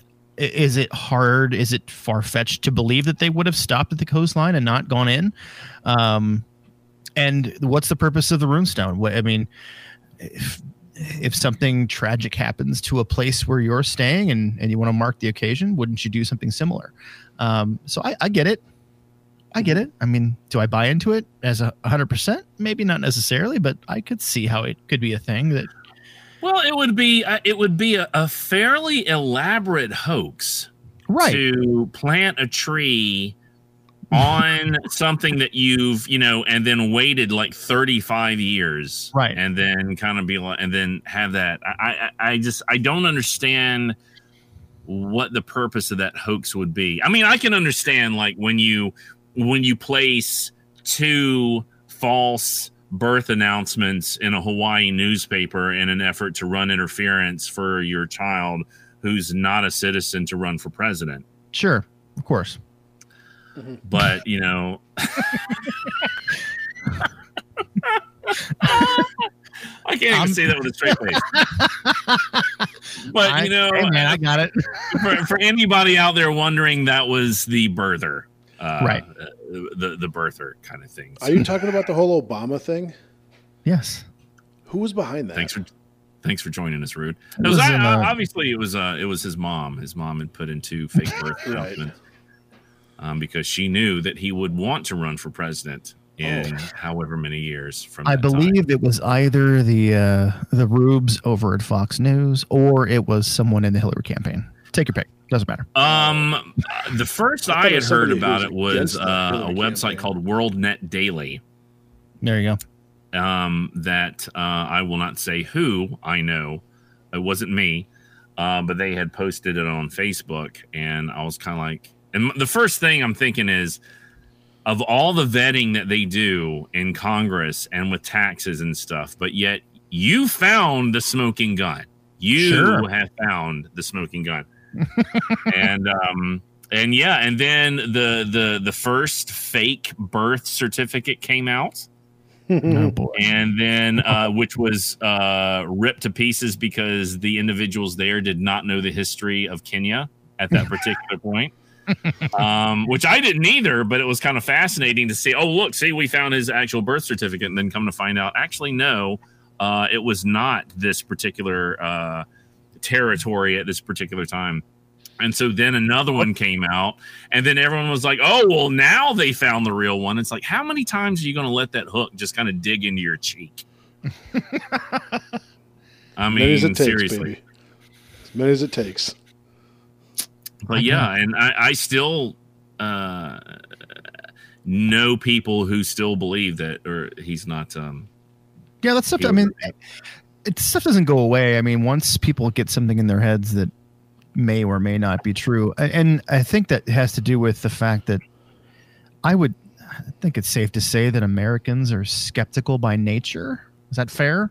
I think we all like to think that it's not what it, yeah. I think people look I think for not, it. Are we, are we all, oh, no, that must be exactly what it is. Or I, I, I right. think that there is a majority of us that are. Um, well, uh, okay, well, let's say eh, maybe that's not entirely true. Well, let's think about it. I mean, skeptical. How many times have your parents forwarded a chain email that had well, something that was absolutely ridiculously false? Well, I don't know, but all I know is that uh, I know Denzel Washington wrote a check out for an entire uh, hospital for veterans. Well, I don't know if you know this or not, but the Japanese have this thing, and it's called Lucky Sundays, and today is Lucky Sunday. But uh, the last one was like five hundred years ago, um, and the, the everybody who shared it on Facebook five hundred years ago, they all got a bunch of money. So I'm really? thinking, if everybody shares it this year on uh, on Facebook, we're all going to win a bunch. And it, you know, it doesn't happen for another six hundred years. So I mean, right. you could be missing out. That. You right. could be missing out, guys. We could we could like. If we got enough money, we could, we could like go places and stuff. Yeah, we're. I think we're really missing out, guys. Why did you hold out on me on this with this information? That's my bet. I'm sorry. Jesus, just, come now, on! You're talking about me springing stuff out on you yeah, guys. Yeah, oh. Geldmacher is here holding valuable information. Yep. Mm. Hey man, if you don't believe me, look up Lucky Sunday on Facebook. It's it's legitimate. I saw it on the internet. It must be true. No, no, no. It's got to be on Facebook for it to be true. Right. Or Wikipedia. Well, there's a picture on our page about um, uh, Abe Lincoln holding the first iPhone. Well, yep. yeah. And I just don't, and don't try and don't try to tell me it's Photoshop because Photoshopping did not exist then. Yeah, exactly. Uh-uh. I just don't understand why people are burned. They just don't get it. They don't get it. Right. So, yeah, people are skeptical. Right. I'm more skeptical now than I was it's, yesterday. It's the critical thinking. It's the critical thinking skills that so many Americans possess. Yep. It's it's but, the, the critical thinking skills that so many Americans think they possess. You are correct. Like, for example, there's a guy from North Carolina that drove all the way up to New York to free a whole bunch of uh, kids being trafficked in a pizza joint in the basement. And he brought in his A R fifteen and shot a couple of shots, only to find out there was no basement in the building. So, yeah, it's like that oh, takes, sh- you know, hey, I'm going to ask off work for a few days. We got to shut so, the podcast I mean, it's down. Like, that's kind of a commitment there that you're going to drive up and, sh- you know, kind of shoot in a, a, a pizza joint to try and rescue trafficked children based mm. on, you know, a chain email or whatever that you got. So, I, you know. Oh, boy. Uh, Somebody has to so do anyway, something. So that's the Kensington Runestone. Uh, you guys wanted to talk about some uh, assassination in the sixties that no one yeah. really knows anything about? Right, yeah. It's, I mean, I saw it on Ancient Aliens one time, but I don't know if anybody else has ever heard of it. Well, what is it? it it's what? Couldn't it be possible that was it ancient astronauts or alien? What? How do they call them? It's not even aliens. They try to give it like a scientific, plausible name. Yeah. Oh, yeah. I know what you mean. I just don't know what they call it. Because, yeah. Believe it or not, I've never watched one of those shows in my life, so. Only Hatfields sure. watch them. Sure you can. Yeah, yeah, yeah. I'm the one. Right. Yeah, I believe it. I'm the one. Well, someone's yeah. got to.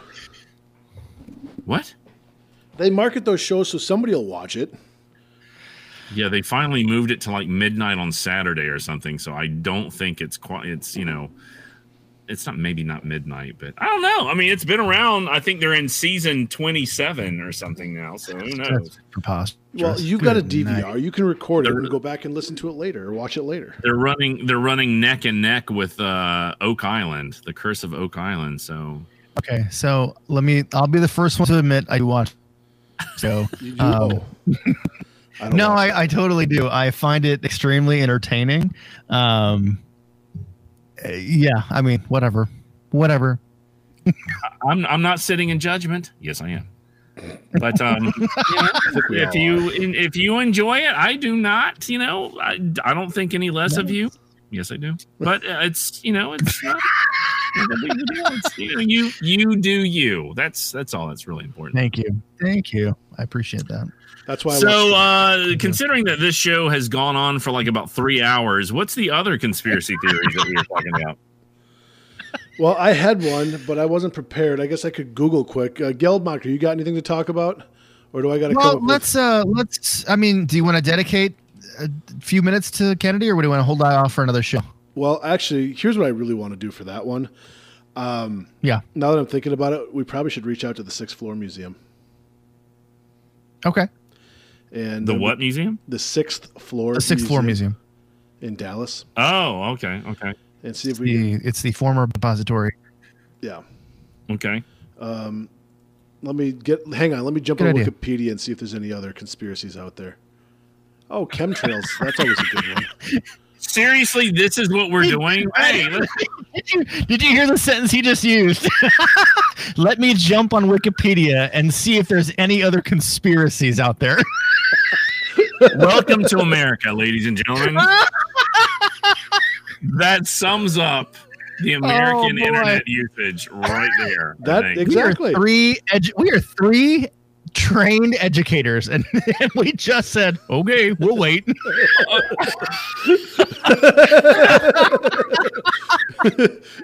you oh, think boy. that we would have probably, you know, mapped something out for this episode, but now you know we rely on spur of the moment Google searches. No, no, just a second. I would like to point out that one of us did go in and put some stuff in the Google Doc to be no, prepared. And I have a because that's I, me. When I when I assumed we were talking, when that's my fault for assuming, uh, we were going to discuss Kennedy. I actually have an article from C N N. I have one from A B C. Uh, those are ready to go, but you know, stuff happens. And it's then okay. And some, that's okay. Yeah. And somebody decided to go a different direction with it without telling anybody else. And yet I'm the weirdo for doing all the crazy stuff that nobody knows. Like, what the heck's you going to do today? So, so you're criticizing me for your lack of uh, clear instructions? Is that what we're doing? Well, God, hey guys, no. hey, I want you to do a book report. Okay, I did one on this. Well, you didn't do it about World War Two. Well, that's not what you said. Oh, well, too bad. Now we know what it's like in Rude's classroom. Oh boy. Ooh. You know what? Oh. I uh, you guys didn't get to see the conversation that I got stuck thrust into earlier uh, yesterday. Well, two nights ago, uh, about thirty-six hours ago, because it was like one in the morning. But uh, yeah, I got accused of being an indoctrinator. Actually, that's not true. We all got accused of being indoctrinators because we're teachers. But anyway, that's for another story. The Denver airport. What do you guys know about that? Uh, Denver airport that uh, there are many people that believe that the some of the artwork and um, just and in general just like the layout of the airport itself lends to uh, oh goodness gracious help me out I Illuminati. Can't remember what, that's it there you go yeah yeah, yeah. Uh, Freemasonry not yes. yada yada yada uh, secret societies. So I had a student once who's Uh, great student. I really enjoyed having him in class. And at the end of the year, basically I said, okay, we're going to pick a topic. It wasn't really truly a genius hour, but I said, pick a topic that you would like to have people know more about and then create something that you can present to us. And so this kid, who he's a very, very good student. Um, he just graduated last year. He's, uh, I don't, I think he went to the University of Iowa. Uh, his dad is actually a judge. He's got a brother that's in the JAG Corps right now. Uh, I'm not sure what his other brother's doing. Uh, anyway, great kid, uh, great yeah. family. And anyway, he did a, a, a presentation on this, and it was so good that I had to come back and give it two other times to my other two sections of students. And he was talking nice. entirely about this. And he went so far as to call the guy that worked at the subway, I think, in the Denver International Airport to ask him questions if he'd seen any of this stuff. Wow. Yeah, it was hmm. impressive. Hmm. So, yeah. Interesting. It was cool. But anyway, um, yeah, so, I mean, he got into the, you know, like like we said, the, the artwork, um, the uh, the layout and everything, symbol, a lot of symbol stuff that could be construed as right. either Freemason or Illuminati. But then they also claim that there's an entire city built underneath them where they house oh. all this stuff was the, the other claim oh. that he made. So it okay. it's, it gets deep. It gets deep. I would imagine. Well, if, it, well, if it's built underneath it, it would be very deep, right? Right. Nothing. Is that nothing? I didn't hear what you said. What'd you say? Oh, it's like oh. I mean, I'm reaching because this is top shelf comedy. Right. What? Right. What did he say? I missed it. I said you said it gets pretty deep. I'm like, especially if they're if they built underneath it. Oh, you had said that. You're right. Built. I'm sorry. That was that was beautifully done there, Hatfield. Who's who's a funny guy? Who who, who who's a funny guy? Who who's a funny guy? Oh boy, here we go. No, there's a uh, there's a Denver Post article from East Team talks about uh, the definitive guide. So if you're looking for one place to find all your Denver International Airport conspiracy theories, this article is it. Um, so th- everything from uh, Nazi runways to underground bunkers, aliens, uh, artistic depictions of the apocalypse, just, you know, general mayhem. Huh. Good times.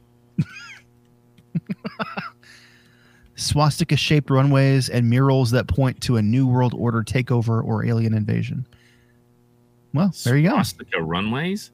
That would seem very inefficient. Swastika. Now, see, now, I know, right? Now I have to Google search what the Denver airport looks like. Okay. Talk uh, amongst I, yourselves. Okay, I think I'm going to do that too. Well, wait, I can't talk amongst myself if you two are...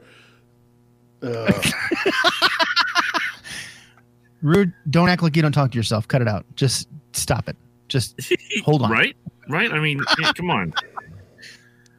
Um, Almighty, what did I do? Right? I, I have not heard about this.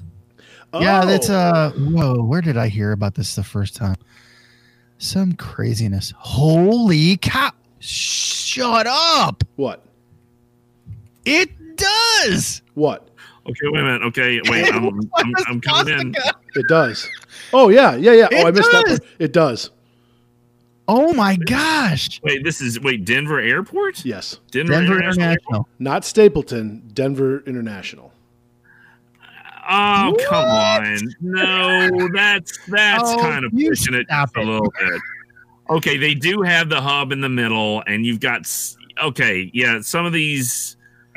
runways are kind of nah, it's a crappy looking swastika. I'm I'm sorry. I mean, but hey, it's close I, enough. I understand Iowa's doing the whole Caucasus dog whistle thing, but this is not. I, I don't think this is what it is. What, dog no, no, whistle? You, what Rude just said is is perfect because it's just enough that there is somebody out there who runs with it. Well, let's see. What's just saying, man. Ha ha ha ha ha ha! I made you think it was a swastika. Okay, because they usually. Okay, it. I mean, I could see it. Um, I'm looking at it, and yeah, it's um the Denver International Airport does have uh, north-south, which is pretty common, and east-west. But you know, let's do a comparison. Let's take a look at um. It's close enough. That's all that matters. Let's take a. Let's it, take a it look is at, close uh, enough for me. Let's take a look at Chicago. Chicago doesn't lay out that way. You doing Midway or are you doing O'Hare? O'Hare. Uh, O'Hare does not have a swastika outlet, do they? No, not at all. and and okay. Now we're using that word as a as a thing. No, they don't. There's goodness gracious. Um. Okay, so I'm looking at O'Hare. So am I. And they have um. Looks like they have some. Not north east south. West. They've got east west and they got some northwest and southeast facing. Yep. Um, but yeah, that doesn't that doesn't look like a, a lot of not a whole bunch of anti-Semitism happening. No. In the uh, International Airport layout. Let's look at Durham. Now I'm like, see, now I'm going to scour this Denver Post article because this is like a thing now. Oh, look, Durham does not uh, look that way. R D U? R D U does not. Well, I mean, if we want to compare R D U with like, you know, O'Hare, I, I think you're going to be a little disappointed. There's basically, it looks like, what, a, a three runways maybe? I mean, it's, and they're, you know. Let's look North, at, uh, look at northeast, southwest. Let's look at Hartsfield-Jackson. In Atlanta. Oh, doesn't nothing. No problems there. What's the uh, what's the major uh, airport uh, near you in Iowa? Des Moines, Waterloo. Uh oh, are you ready for this? What? Dun, dun, dun, dun, dun, dun, dun, dun, dun, get a load of the get a load of the Saint Louis airport. Ready for this? Uh, hang on. It okay, looks okay, like a uh, gun. Like it looks like an assault rifle. Oh, it kind of does. Okay, Des Moines Airport looks a little bit like an X. Obviously, here we, okay, so, so here pirates, we are. Pirates. Pirates. So here we are. Again, three educated, trained professional educators talking on a podcast, Google searching airports. I'm I'm on, on Google Maps. Thank you very much. We, we can call it research. We can call it research. Uh, hey, if that's what you'd like to use it, that, uh, call it. That's fine. Great. So, um, you know, this is great. You know, people are, you know, that are listening to this are kind of like, okay, well, when I get to work, I guess I'm going to have to look up the Denver International Airport. Hey, tell us I what think, you think. I think you, yeah, leave a comment. Um, sure. I'm on team kind of sketch. Not really sold Listen. on the whole, you know, pro-Nazi. I mean, face it. I mean, it's Colorado. They pat, they legalize marijuana, so I, I doubt it's a staunch, so, you know, fascist. Exactly. That's so, what they want you to think. Which, hey, hey. Think. Okay, ha, uh, not Hatfield. You're not, not Hatfield. Which one are you? Uh, Geldmacher. There we go. Yes. Um, you said the Denver Post. What was what? When was the article written? Uh, hold on, Denver. I can look it up. Hold on. Port conspiracy. Yes, I read as I type it out. Um, the article that I pulled up was from twenty sixteen with an update January of last year. So was it October thirtieth? Was it Denver Airport Conspiracy Theories? Oh, the gosh. Definitive guide. It's on Halloween. Yes. Okay. Yes. So here's the thing. I typed in swastika-shaped airports, and what did I find? Only Denver Airport. The only one. And bum, bum, on, time, on time dot com, on time dot com, if you type in swastika buildings and whatnot, the Coronado Naval Amphibious Base in San Diego lays out like a swastika. Uh-huh. Uh, hang on. Let's keep going here. Uh The Oprah Maze had some of that going on. This must have been back in two thousand four. Uh, U F O landing pads in... I don't know where the heck that is. That's weird. No, that didn't have swastika. Firefox crop circles. That's no swastika. That's just conspiracy. Atlantis found? No. Maybe not. Um, They're down the rabbit hole. You started it. You started it. All right. Uh, lost and found at sea. Oh, there's a crashed ship, the Jasmine. Uh, a cl- face in the clay. That's in Canada. A bloody ra- well, lake. Well, it's kind of interesting because I actually do have, um, it's real quick before we move on. Um, you know, come to think of it, I did actually fly into um, Denver International Airport and I took some well, video.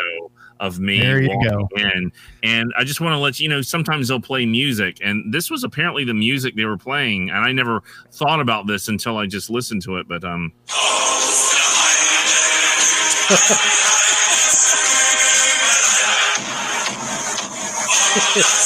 I don't. So yeah, I, uh, I I never thought of that. I never considered that before. That's kind of crazy. I don't think there's anything we need to say. There you go. What in oh my god. No more need to do the research. I think it's been confirmed. This is crazy. Oh boy. This is crazy. What are we doing? You want to do conspiracy I, I, I cannot believe I'm paying back as much as I am in student loans, and this is what I have to pay for right now. Okay, but here's the thing, oh, Hatfield. You guys wanted to do this, go on the, the conspiracy theory rabbit hole, which is fine. And I was prepared to go a direction, and it, whoa, did it go a different direction than I expected. And I won't, I won't point fingers at who, but somebody changed things up on us a little bit. And so that's what yeah, I'll say. Blame it on me. Blame it on me. Um, uh, hey, you know, Jeffrey Epstein. Wow. There's, wow. A conspiracy. There's a conspiracy theory happening right now. So, um, okay. True. In the uh, uh, the the spirit of what is going on in Iowa with the caucuses and the voting, I think it's time that we, we take a vote on these two topics that we've thrown out there that are wild. Okay. Um, if that's okay with you guys. Sure. Cool. And actually, well, there I vote yes, so it doesn't matter what, what Hatfield says.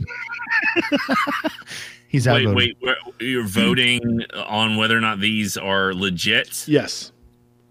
They're legitimate conspiracy theories? No, yes, whether they're like, whether, are, no, no, no. No, whether we're going to vote on, and we, we can't just say yes if now. We we've believe gotta, it. We've got, yeah, we, we, we got to make this a little more dramatic. Otherwise, what's the point? Sure. Sure, sure, sure. You know, so, okay. So the vote is, do you think the Denver International Airport conspiracy uh, about it, you know, whether it's a legit thing that it's actually an Illuminati base, whatever you want to call it, or... an Illuminati base. Well, that's what some people say it is. And then we will come back and we will vote on whether or not... Um, what else are we going to vote on? Why are the Illuminatis all of a sudden anti-Semites? I don't understand. With okay, go ahead, go ahead. And then we'll vote on the runestone, whether we think the the runestone is legit or not. How's that sound? Sure, I like it. Okay, all right. Um, we'll have a random order to the vote. So okay. uh, on the Ra- first, by raise a hand. Raise a hand. You raise a hand. Yeah. Okay, you can raise your hand, but then also you must raise a hand and have an audible signal uh, for this to count. So complicated. Well, it is, but that's that's that's that's Robert's rules of of doing it right. So we're going to do it right. Dang it! All right. Okay. So on in on the uh, the, the first case of conspiracy uh, uh, in in the case of the the uh, international airport in Denver, do you think it actually is a, an Illuminati base? Um, Hatfield. No. I mean, that is so crazy.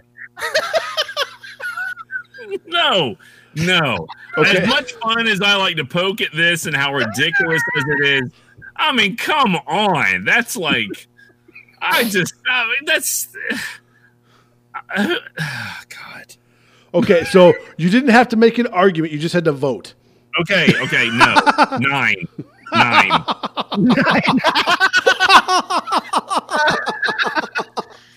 Okay, Geldmacher. As much as I want to say yes to this, um, there is just there's a lot going on here uh, with the swastikas and the Illuminati and the uh, you know the end of New World Order type stuff. Uh, for this one, I'm going to have to say no dice. Okay, I, Jason Rude, oh.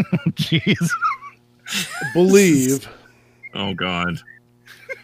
That this is a bunch of uh, horse hockey or okay. oh, bull crap. Thank God. I was like, I was going to have to reevaluate our friendship. I haven't seen a compelling no. argument. First off, no, I mean, yeah, I've never heard of this conspiracy theory before, so that's yeah, that's kind of uh, well, just because you don't read the right stuff on Facebook and, and Wikipedia doesn't mean it it didn't it doesn't exist. Right. And just because you choose to read, I guess, everything. Oh, I think I know where I've heard this story before. Okay, I think, I think that it's, um, it, laugh if you want. Um, it is a, like a side story in one of the Dan Brown novels. And it might it be the one called Origin, maybe? Well, he talks about Illuminati in... The second, um, the sequel to Da Vinci Code. Yeah, I, I think it's in the novel called Origin. I think he talks about the, the Denver airport. That you know what? Now you think I think he talks about it in his book, Crazy Nazi Airports. Well, he might. You might be right. Yeah, you might be. I right. mean, the thing is, is that you it's it's it, it, there's a lot of spoilers just in the title. Right. I mean, it's like, you know, The Da Vinci Code is kind of like, I wonder what this is about. You know, when you get to crazy Nazi airports in America, it's it kind of right. feels a little a, a little trashy, a little trashy. Yep, yep, yep. Oh, all right, so gosh. Kensington Runestone. Okay, that one I'll vote on first. No, I won't. Okay. No, I won't. Geldmacher, you go first. The Kensington. Oh, okay. I believe that there isn't as easy an explanation to the Kensington Runestone as academics might have you believe. So if that means a yes or no vote, that means that I will go on record as saying I believe that it is very possible that it's legit. Look at that. Look at that. And I'm looking up um, an article here where they talked about how there were swastikas on the runestone. I, I officially changed my vote. I changed my vote. It, it, I mean, eighteen ninety-eight. I mean, of course. No, no, I'm just kidding. No, there are no. Then, um, then I'll go ahead and stay with I, I think it. I think it. I, you know, not living. The thing is, is that if we have any listeners in uh, Minnesota. Um, I chances are they're they're probably thinking this is like the dumbest conspiracy ever. But I don't know. I have to say I got to give kudos to uh, the History Channel, their documentary that they have, which by the way I have on D V D. Mm. Well, I wanted to try at some point to kind of show snippets of it to class to try and make kids think critically. Like, sure. Would you believe this or not? Why? Sure. Why not? Kind of throw a little curveball at them. But um, uh, I would have to say there's there's enough questioning in it that I could not rule it as a hoax altogether. No, okay. Seriously? You two believe in this stuff? Well, I guess we know we're rude. Both. Well, I, let's see. Let me let me let, let me try my mind reading abilities and see what Rude might be thinking. Actually, no. I I mean I I'm not saying that it's not a hoax, but I'm saying that there's enough questioning that makes me think. Well, you know, there's some there's a possibility. That's basically I believe in in the legitimacy of the runestone more so than a Nazi airport in Denver. Okay, if that's, if that's the bar, if that's the bar we're setting, you're telling me they let you teach students believing that? We really want to go down that path, Rude? No, actually, I, I, I tend to agree with both of you that um, I, I I can't come up with a verdict. I want to. I want. I know. I pulled the old switch on you there, didn't I? I did a nice job of acting. Yeah, you did. Yeah, that's um, you know, but yeah, you did. You did. Who's a who's a big boy? Who's a who's a big sneaky boy? Hey, can we retire that joke too or not? What? Sure. No, don't. I think it's actually kind of funny, so don't. Don't. No, do that. I was going to say we have to let it go for at least another seventeen episodes. Is it kind of like Hall of Fame eligibility? It's got to go as seventeen episodes, and then we can retire it. Sure. Oh, by the way, um, I just want to say uh, we are recording this on a palindrome day. Palindrome. Mm. February second of twenty twenty. And right. um, so that's kind of, I mean, uh, that's pretty fascinating. Especially um, for the math nuts. Right. I'm not one of the regular nuts. Is it, when's the next possible palindrome day that we could have? I don't know. twenty-one, I guess? Yeah. No. No, no, no, no, no, no. Um, like November. Is it November? Would it be December second? No. No. Of twenty twenty-one? No, no, no. no. So, uh, no, February eleventh. Oh. So really? Not that many days away. Wait, wait, wait, wait, wait, wait, wait, wait. What? zero two one one two zero. one one twenty twenty. Oh. Crap. Nope, yeah. You're right. So, I don't know. If you know the answer, feel free to hit us up on social media. I believe it's December second of twenty twenty-one. If you if you subscribe to the month, day, year, if you're sure. You know, in Europe where you do it the wrong way, um, then it's something different. Right. Right. Anyway, I, I here's the problem. I've got that that Nazi song that that Hatfield likes to play stuck in my head now.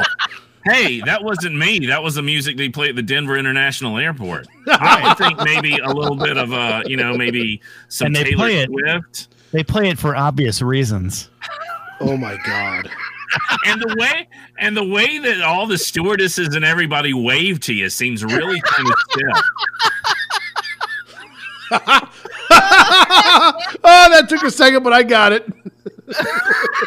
How like there's not a whole lot of mo- motion right there. It's like I don't, you know, and normally when you wave, your elbow is bent, but these guys don't do that. It's weird. Yeah, it's, it's crazy. What's up with Denver? It's I mean, strangest it's like, thing. I always thought the goose stepping in time was really interesting. Well, you know, they're always talking about how bad the weather is. Like there's a bunch of hail that's going to be falling and stuff like that. So oh, boy. Oh, oh, boy. No, oh, no, no, no, that's too no, no. far. That's too far. Too much, Hatfield. Okay. Too much. Back okay. it down. I'm the jerk right now. Back it okay. down.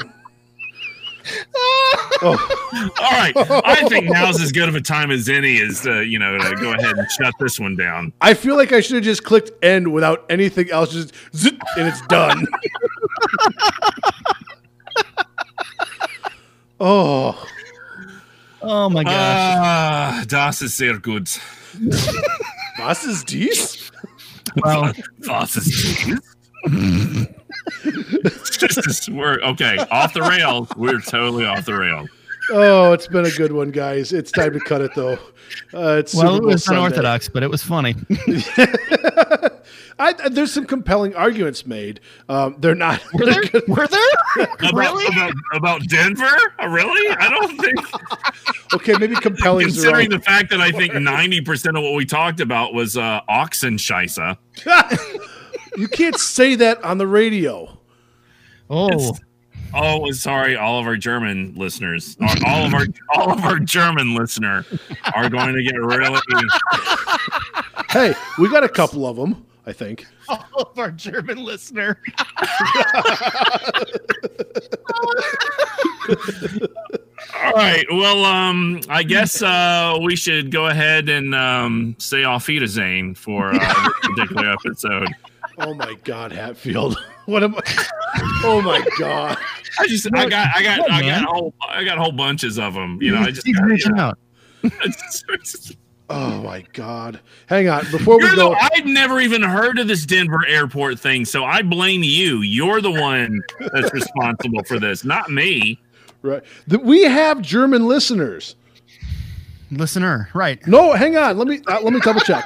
Hang on, hang and on. I wanna, and I just want to say, Gunther, thank you very much for for tuning in and listening to us every single week. Yeah, no, yeah. There, it's less than one percent of the yeah, listeners. Yeah.